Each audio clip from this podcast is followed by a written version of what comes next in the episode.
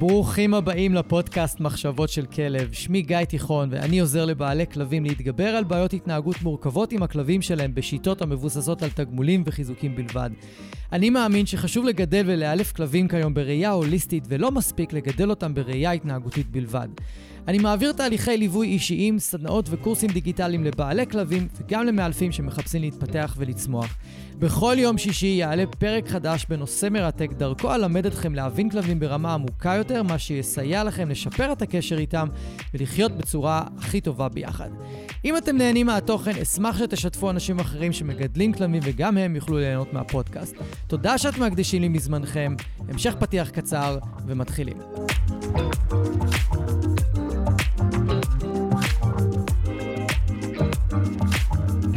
אהלן, ברוכים הבאים לשלישי בקטנה. אני מחזיר את הפינה הזאת לפודקאסט באמצע השבוע. אני מזכיר, אני מעלה פרקים קצרים של בין 10 ל-20 דקות, ככה שיהיה לכם קל לבלוע אותם וקל לעכל אותם, ובכל פעם יהיה נושא אחר. היום הנושא שלנו נקרא trigger stacking, שבעברית אנחנו יכולים לקרוא לזה עומס גירויים, הצטברות גירויים, צבר גירויים, עומס טריגרים. יש לנו כל מיני ביטויים בעברית, אבל באנגלית אתם תמצאו את הביטוי הזה תחת trigger stacking. ומה זה אומר, ואיך זה קשור ל... להתפרצויות של כלבים, להתפרצויות פאניקה או בהלה של כלבים. זה לא משנה אם הכלב רוצה, אם הכלב תוקפן או נבהל. זה לא משנה. מה שבעצם המונח הזה אומר, שיש איזשהו רף מסוים, שאם הכלב יעבור אותו בחשיפה לטריגרים, דברים שמפחידים אותו, דברים שמאיימים עליו, מטרידים אותו, מעצבנים אותו, מרגיזים אותו, אה, הורים יכולים להזדהות עם זה שיש סף מסוים, רף מסוים, שהילדים מתחילים לעלות על העצבים, ואז הם יכולים למצוא את הזמן צועקים עליהם, מתעצבנים עליהם, חסרי סבלנות כלפיהם. אה, זה לא נאמר כביקורת חלילה, זה נורמלי, אנושי, זה יכול לקרות גם לבוס בעבודה עם העובדים שלו, וזה יכול לקרות לעובד בעבודה מול שאר העובדי משרד שעובדים איתו. קורה לכולנו בכל מיני סיטואציות, לא משהו שאנחנו צריכים להתרגש ממנו. מה שאנחנו כן צריכים לשים לב זה מתי זה קורה ומה המשמעויות של זה. אז עם כלבים, שוב, יש רף מסוים שהם יעברו אותו, ואז אנחנו נראה יותר תגובות של פחד, או פאניקה, או בהלה, או בריחה, או שנראה את הצד השני של הסקאלה, של ה-fight or flight, אנחנו נראה יותר התפרצויות, ניסיונות נשיכה, ניסיונות תקיפה, שבסיטואציות אחרות אנחנו אולי לא נראה. והרבה פעמים, הפעם הראשונה שבעלי כלבים שמים לב לה, לעניין הזה של עומס גירויים, שאומרים, הם מספרים לי שהכלב היה בסדר גמור לאורך הטיול, או בסדר גמור לאורך השבוע, ואז פתאום עברו עליו כמה שעות, או יום, או יומיים, שהוא היה מאוד מאוד ריאקטיבי, או מאוד מאוד פחדן, או מאוד מבוהל, והוא לא רצה לעשות שום דבר, או שהוא פשוט השתלח על כל דבר. ומה שקורה בעומס גירויים או עומס טריגרים, זה שמתישהו הכלב, במיוחד כלבים רגישים, כלבים שיש להם קושי עם אה, חשיפה לגירויים, חשיפה ממושכת לגירויים, חשיפה ממושכת לטריגרים, חשיפה בלחץ גבוה, בעיקר בתוך ערים מרכזיות, במיוחד כלבי הבר, שאני מדבר עליהם בפרק 10, למי שלא הקשיב, דחוף להקשיב לפרק 10. במיוחד הכלבים האלה, וזה גם יכול להיות כל כלב מכל גזע כמובן, שהם נחשפים ליותר מדי טריגרים, יותר מדי גירויים, העומס על מערכת העצבים שלהם הוא גדול מדי, והם פשוט, מה שנקרא, מתחילים אה, אה, לשחרר, מתחילים להוציא, או מתחילים להגיב, יותר נכון, לסביבה, והם לא מצליחים לווסת יותר את התגובתיות שלהם, וכל כלב ויש לו את התגובות שלו, חלק מהכלבים ריאקטיביים, חלק מהכלבים יותר חרדתיים ובורחים ונמנעים. אז ברגע שכלב עובר את הרף הזה, שהוא לא יכול להכיל יותר, אנחנו נראה יותר התפרצויות, יותר תקיפות, יותר ניסיונות נשיכה בסקאלה ובצד של הריאקטיביות, בסקאלה של fight or flight, ואם זה כלב יותר חרדתי פחדן, אנחנו נראה יותר בריחות והימנעות. בדרך כלל זה כלבים שלא רוצים לצאת לטיולים, לא רוצים לעזוב את המתחם של הבניין וכאלה. עכשיו, יש כלבים שנמצאים כל הזמן ב trigger stacking, הם כל הזמן בעומס טריגרים. איך זה נראה? אלה כלבים שאם הם ריאקטיביים, הם פשוט משתלחים על כל דבר, כל טיול, ב- בכל מצב, אתם פשוט לא מבינים מה עובר עליהם. למה הכלב שלי לא יכול לנהל טיול או לעשות טיול בשקט, וכל דבר הוא חייב להתפרץ, ואני חייב ללכת כל הזמן בזהירות ובפחד שהוא יתפרץ על דברים. זה אומר כלב שנמצא ברמות סטרס כל כך גבוהות, שהוא פשוט בעומס גירויים והוא לא יכול להכיל את זה, אז הוא פשוט כל הזמן ב fight. לעומת זאת, יש את הכלב שאם הוא לא רוצה לצאת לטיולים, לא רוצה לעזוב את המתחם של הבניין, עושה לכם בעיות באופן כללי להתקדם בטיול, ממש צריך להכריח אותו להתקדם בטיול, צריך להיאבק איתו להתקדם בטיול. זה כלב שמבחינת רמת הסטרס שלו נמצא בעומס גירויים, אבל הוא מבטא את זה ביותר אה, בריחה והימנעות. ואם זה חוזר על עצמו, יום אחרי יום אחרי יום, אחרי טיול, אחרי טיול, אחרי טיול, זה אומר שהכלב שלכם נמצא ב trigger stack, הוא נמצא בעומס יתר, הוא נמצא בסטרס גבוה מדי, שהוא לא מסוגל לתפקד. והדבר הראשון שאנחנו רוצים לעשות הוא להוריד לכלב את רמות הסטרס בדחיפות. אחרת תהיה פגיעה מתמשכת או פגיעה ממושכת במערכת העצבים, בבריאות, במערכת החיסון, במערכת העיכול, בתפקוד המוחי שלו, ביכולת שלו ליצור זיכרונות, ביכולת שלו ללמוד, להטמיע מידע חדש. הכל נפגע, עשיתי פרק שלם על סטרס כרוני, גם פרק קצר, לכו להקשיב כדי להבין ולדעת מה סטרס כרוני יכול לעשות לגוף, יכול, יכול להזיק לכלב, וגם לכם אגב, לא, לא רק לכלבים.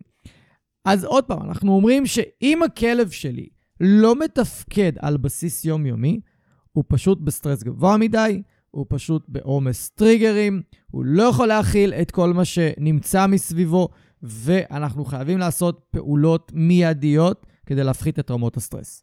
אז אם אני צריך לזקק רגע את ההגדרה למהו trigger stacking, עומס טריגרים, זה אומר שהכלב נחשף לכמות טריגרים בפרק זמן מאוד קצר, יותר נכון להרבה טריגרים בפרק זמן מאוד קצר, זה יכול להיות טריגר אחרי טריגר אחרי טריגר בטיול ממש באחד אחרי השני.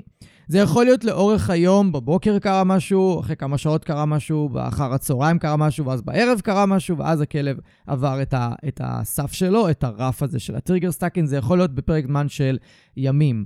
אבל ברמת העיקרון, זה תמיד יקרה שיש טריגר אחרי טריגר אחרי טריגר, ונורא תלוי ברמת הרגישות של הכלב, איך הוא מגיב לזה, והאם הוא יכול להכיל את כמות הטריגרים הזאתי, וזה נורא תלוי בכלב שלכם. עכשיו, יכול מאוד להיות עומס טריגרים שיקרה בבת אחת, באופן מיידי, כאשר הרבה מאוד טריגרים מופיעים לכלב בבת אחת. נגיד בטיול, יש לכם כלב שהוא ריאקטיבי לאנשים, ריאקטיבי לכלבים, ריאקטיבי לקורקינטים, והוא לחוץ מתנועה ועומס ורעש של עיר סואנת, ובאותו רגע עבר לידו קורקינט, מופיע מולו כלב, הלך לידו בן אדם שהוא מרגיש מאוים ממנו, והכלב פשוט מאבד את זה. הוא יתפרץ וישתלח על אחד הטריגרים בצורה מאוד חזקה, או פתאום ייתן לכם ברקס וינסה לברוח ולהיבהל ו- וירצה ממש אה, לברוח משם. אז אגב, הרבה אנשים, אה, זה קורה להם שהכלב מנסה פתאום לברוח, כי, כי הוא, הוא עבר את הסף שלו, והוא יוצא מהקולר ובורח להם. בדרך כלל זה הרגע שבו כלב בורח מהבעלים שלו ומצליח להשתחרר מהקולר, או מצד שני, זה המקרים שאנשים אומרים לי, אני לא יודע מה קרה, אני לא ראיתי את זה מגיע, הוא פתאום נשך את הבן אדם, הוא פתאום נשך את הכלב, הוא פתאום נשך אותי אפילו, יכול להיות תוקפנות מותקת גם. אז uh, אנחנו מאוד מאוד רוצים לשים לב מתי הכלב שלנו אוגר מתח. שוב, כדי ללמוד מתי הכלב אוגר מתח, לכו להקשיב לפרקים שקשורים למתח וסטרס כרוני. עכשיו, trigger stacking לא חייב לקרות רק מגירויים או טריגרים חיצוניים. כל הרעיון הוא, בסופו של דבר, כשהכלב חווה איזשהו עומס יתר במערכת, והוא לא מסוגל להכיל אותה יותר, אותו יותר, אז הוא מוציא את זה. אז העומס הזה יכול גם לבוא בכלל מעניינים פנימיים של הכלב. יכול להיות שהוא, אה, קשה לו להישאר לבד, והוא נשאר לבד באופן יומיומי ורציף, וזה קשה לו, ואז יש עוד עניינים שהוא צריך להתמודד איתם בטיולים, וזה קשה לו, אז זה גם מעביר, לו, מעביר אותו את הסף, והוא עובר את הרף הזה של ה trigger stacking, אז הוא מתפרץ, נובח יותר שיוצאים מהבית, או בוכה יותר שיוצאים מהבית, זה נורא תלוי. יכול להיות כלב ששינו לו את השגרת יום. שינו לו שגרת יום, אז הוא יותר עצבני, לא יותר מפוחד, כי כלב שהוא זו חיה רוטינית, זו חיה של הרגלים, ואם שינינו משהו וזה כלב רגיש, זה יכול להשפיע. יכול לבוא ממערכת העיכול, שפתאום אה, כואבת לו הבטן, ואז הוא יוצא החוצה לרחוב שגם ככה קשה לו לטייל בו, ואז הוא משתלח אה, המון כי כואבת לו הבטן וקשה לו בטיול. אז זה גם עומס אה, טריגרים, או עומס גירויים, או פשוט עומס שהמערכת חובה. זה יכול לבוא ממלא מלא מקומות, גם מקום בריאותי, כמו כאב, כמו אלרגיה. כל דבר בסופו של, בסופו של uh, יום שגורם לכלב שלי לחוות יותר סטרס ויותר אי-נעימות, נכנס לתוך המשוואה הזאת של ה trigger stacking. אז אם למשל כאב בטן שווה 10, אוקיי? בנקודות, וילד על קורקינט שווה 50, ואדם ברחוב שווה 20. ביחד הם כבר 80 מתוך 100, ונגיד ש-100 ברף של הכלב זה אומר התפרצות או בריחה, זה אומר תגובת fight or flight. עד ה-100 הוא מצליח להתמודד. אז אם אה, בבוקר הוא, הוא קם עם כאב בטן, הוא כבר ב-10. ואם הוא באופ... ראה ילד על קורקינט שעשה רעש וכל מיני טריקים וכאלה, הוא כבר עכשיו ב-60. בוא נגיד, זה רק הטיול בוקר. ועכשיו נגיד עבר איזה בן אדם שמטריד אותו, הוא כבר ב-80. ונגיד והצלחתם לעשות בטיול פעולות של הרגעה, פעולות של פריקת מתח, שגם על זה יש לכם פרק קצר, הצלחתם להוריד אותו מ-80 ל-50 באותו טיול אחרי כמה דקות. ואז הופיע עוד ילד על קורקינט, הופ, אנחנו ב-100. 100 הכלב מגיב. אז ברור שזה מאוד מופשט וזה לא בדיוק עובד ככה בחיים האמיתיים, אבל אנחנו כשאני מדבר על trigger stacking, אני ממש מסתכל על זה בנקודות, ואני מנסה להבין כמה כל טריגר משפיע על הכלב, כדי לדעת כמה לחשוף את הכלב הזה לאותו טריגר, במידה ויש לי שליטה על זה. וככה אני יכול לנהל את רמות הסטרס של הכלב ביום-יום לפי הטריגרים שהוא פוגש. ברור שזה לא מדע מדויק, וברור שזה לא... אה, אנחנו לא, אין לנו שליטה מלאה על הדבר הזה, אבל אנחנו כן יכולים באופן די מובהק לעזור לכלב לצבור פחות אה, מתחים. אז איך אני מתחיל לעבוד עם ה trigger stacking של הכלב שלי? דבר ראשון, אני עושה רשימה של הטריגרים. כל דבר שמטריד ומסטריס ומלחיץ את הכלב שלי, אני רושם אותו. ואז אני גם רוצה לנסות לדרג כל טריגר. מ-1 עד 3 זה מספיק, אחד חלש מאוד, שתיים בינוני, שלוש זה הכי חזק. אני רוצה למנות את השלושים, לשים אותם למעלה ברשימה, ואותם ממש חשוב אה, לעבוד עליהם, להוריד את רמת הסטרס מולם. אם אתם לא יודעים איך לעשות את זה, אנחנו פה כדי לעזור לכם, ו... וזה מאוד חשוב. אחדים לא נוראים, אבל אם הכלב פוגש הרבה שתיים ושלוש, ו... או מעט שתיים ושלוש יותר נכון, והרבה אחדים, תזכרו, זה מצטבר. בסופו של דבר, הכלב יגיע לרף שלו, כי הוא פוגש הרבה אחדים לאורך היום. אגב, וזה מה שקורה לרוב רוב הכלבים. יש להם המון טריגרים או המון גירויים שמטרידים אותם ומעצבנים אותם ברמה של אחד, אבל בגלל שהם חיים בעיר מרכזית, זה פשוט המון. אז זה אחד ועוד אחד ועוד אחד ועוד אחד. זה בסופו של דבר נערם ומצטבר, ובסופו של דבר גורם לתגובת fight or flight של הכלב. אה, אז אתם רוצים להיות ערניים מאוד, אתם רוצים לשים לב, אתם רוצים לעבוד על הורדת סטרס, על הטריגרים הכי קשים. אה, והרבה פעמים יש טריגר שמאוד מאוד מאוד קשה לכלב להתמודד איתו. אולי איזה כלב ספציפי בשכונה, או איזה ריינג'ר במושב שהכלב מתעופף כל פעם שהוא רואה ריינג'ר כזה. אבל יש מלא מלא טריגרים אחרים שמעצבנים אותו, ובגלל שהוא ב trigger stacking, בגלל שהוא בעומס יתר, קשה מאוד לעבוד מול הטריגר הכי חזק, הריינג'ר, הכלב הזה בשכונה. אז אנחנו נעבוד קודם כל על הטריגרים החלשים, אנחנו נתחיל להוריד את הסטרס מהטריגרים החלשים והטריגרים הבינוניים, שבדרך כלל הכלב מצליח לתרגל מולם, ואז באופן אוטומטי אנחנו מורידים את הסטרס של הכלב, כי הורדנו אותו על האחדים ועל השתיימים. על השלוש, הריינג'ר, הכלב ההוא בשכונה, הדבר המסוים הזה שמעיף את הכלב שלי באוויר בעצבים, או גורם לו לברוח, אני עוד לא יכול לעבוד על זה, אז אני אשאיר את זה שנייה בצד, אבל אני כן אעבוד מלא על האחדים והשתיימים שגורמים לכלב לרמת סטרס נמוכה ובינונית, כי שם הוא מסוגל לעבוד. אני אוריד את רמת הסטרס שלו, הוא יבוא ויהיה מסוגל לעבוד מול הטריגרים שהם שלוש, ברמה הרבה יותר אה, טובה. אז אם אני מסכם לכם עכשיו את כל הנושא של trigger stacking, שהוא אחד הנושאים הכי הכי הכי חשובים להבין כשאנחנו מנסים להבין מה עובר על הכלב שלנו, זה שיש לכל טריגר איזושהי אה, ניקוד מסוים בראש של הכלב, אוקיי?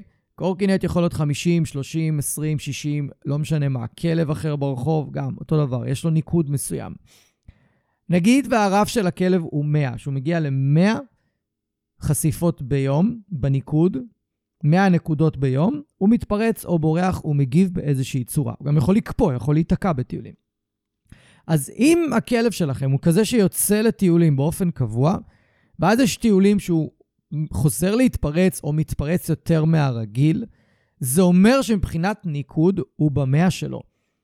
אוקיי? הוא במאה, הוא ברף, הוא בסף התפרצות שלו. זאת אומרת שהוא פוגש יותר מדי טריגרים שמלחיצים אותו ומעצבנים אותו וגורמים לו להתפרץ או לברוח, תלוי בכלב שלכם, אוקיי? אתם רוצים לצמצם את החשיפה אליהם או לעשות עבודה של שינוי רגשי מול הטריגרים האלה, אנחנו פה כדי לעזור לכם איך לעשות את זה. פשוט אה, להיכנס לטבע הטקסט למטה, יש לי שם אה, קישור, אתם יכולים להשאיר פרטים. ואנחנו ניצור איתכם קשר ונעזור לכם להתמודד עם הבעיות האלה. ואם הכלב שלכם לא מוכן לצאת לטייל, לא מוכן לשתף פעולה, לא מוכן לעשות כלום, הוא פשוט ברמות סטרס גבוהות מדי, והוא ב trigger stacking קבוע, הוא בהצפה, הוא לא מסוגל לעשות שום דבר. צריך אה, עזרה מקצועית בוודאות ולראות איך מקלים עליו את רמות הסטרס. אז כשאתם יוצאים לטיול עם הכלב שלכם, נסו לדרג את הטריגרים שלו מ-1 עד 3, 1 רמה נמוכה, 2 בינונית, 3 גבוה. תעבדו הרבה הרבה הרבה על 1 ו-2 כדי להוריד באופן כללי את רמת הסטרס שלו. קחו עזרה מקצועית כדי לעבוד על הטריגרים שהם 3, ונסו לראות אה, כמה טריגרים הכלב שלכם צריך לראות כדי להגיע לסף שלו, שהוא מתחיל כבר להתפרץ יותר מהרגיל והוא מתחיל להיות בעומס יתר. מקווה שהפרק הזה עזר לכם, ואם מצאתם בו ערך, שתפו אותו אה, עם עוד בעלי כלבים, תעבירו אותו הלאה. אני אשמח מאוד, זה מאוד יעזור לי להפיץ את הפודקאסט ולהגיע לכמה שיותר בעלי כלבים שיקבלו את המידע החשוב הזה. ואם יש לכם כלב או כלבה שאתם חווים איתם קשיים וחווים איתם אתגרים ואתם רוצים לקבל עזרה מקצועית, הצוות שלי ואני נמצאים פה כדי לעזור לכם. אתם מוזמנים להשאיר פרטים בקישור שנמצא למטה, לענות על השאלון כדי שנוכל לתאם איתכם שיחת ייעוץ חינמית ולהתחיל לעזור לכם. אז אה, נתראה בפרק הבא, ויאללה ביי. אני רוצה להגיד לכם שוב, תודה רבה שהאזנתם. אם אהבתם ואם נהניתם, אז שתפו חברים, שתפו מכרים, בעלי כלבים, תעזרו לי להפיץ את הפודקאסט הזה, אני מאוד מאוד אשמח. ו... תעשו פולו, כדי שהאפליקציה האהובה שלכם תודיע לכם. יום שישי היום, יש עוד פרק בפודקאסט מחשבות של כלב, ואני אפתיע אתכם עם נושא חדש ופרק חדש. אז אני מקווה שנהניתם היום, היה לי מאוד כיף לארח אתכם. אנחנו נתראה עוד שבוע, תהיו טובים לכלבים שלכם, תהיו טובים לעצמכם, ושיהיה לכם אחלה של סוף שבוע.